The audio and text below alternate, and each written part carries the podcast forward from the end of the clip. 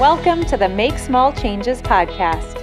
I'm your coach, Stephanie, here to support you in building healthy habits that last.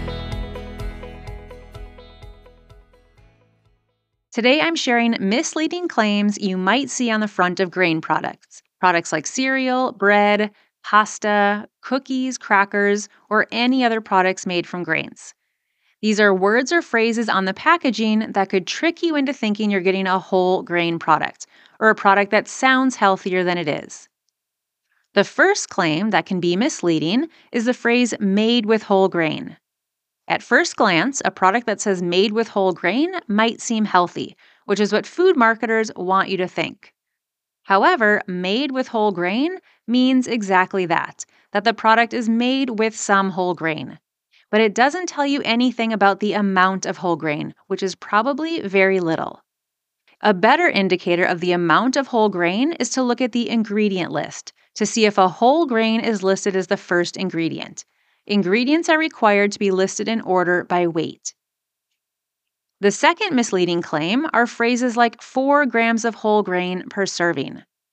While this might sound healthy, and while the product does in fact contain whole grain, it's actually not that much.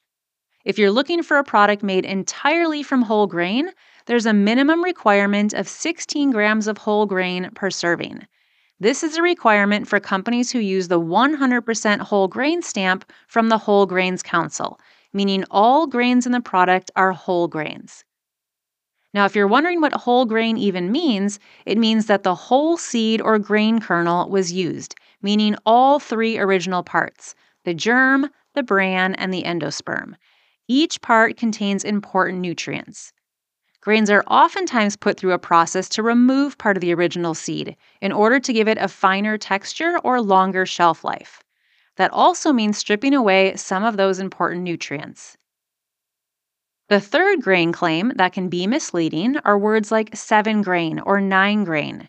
You might see a loaf of seven grain bread on the shelf at the store and assume it's healthy. But again, that's what marketers want you to think.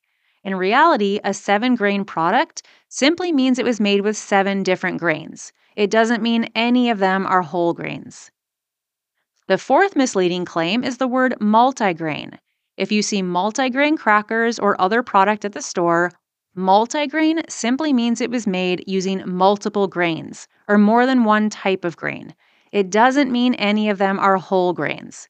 So, again, it's best to check the ingredient list.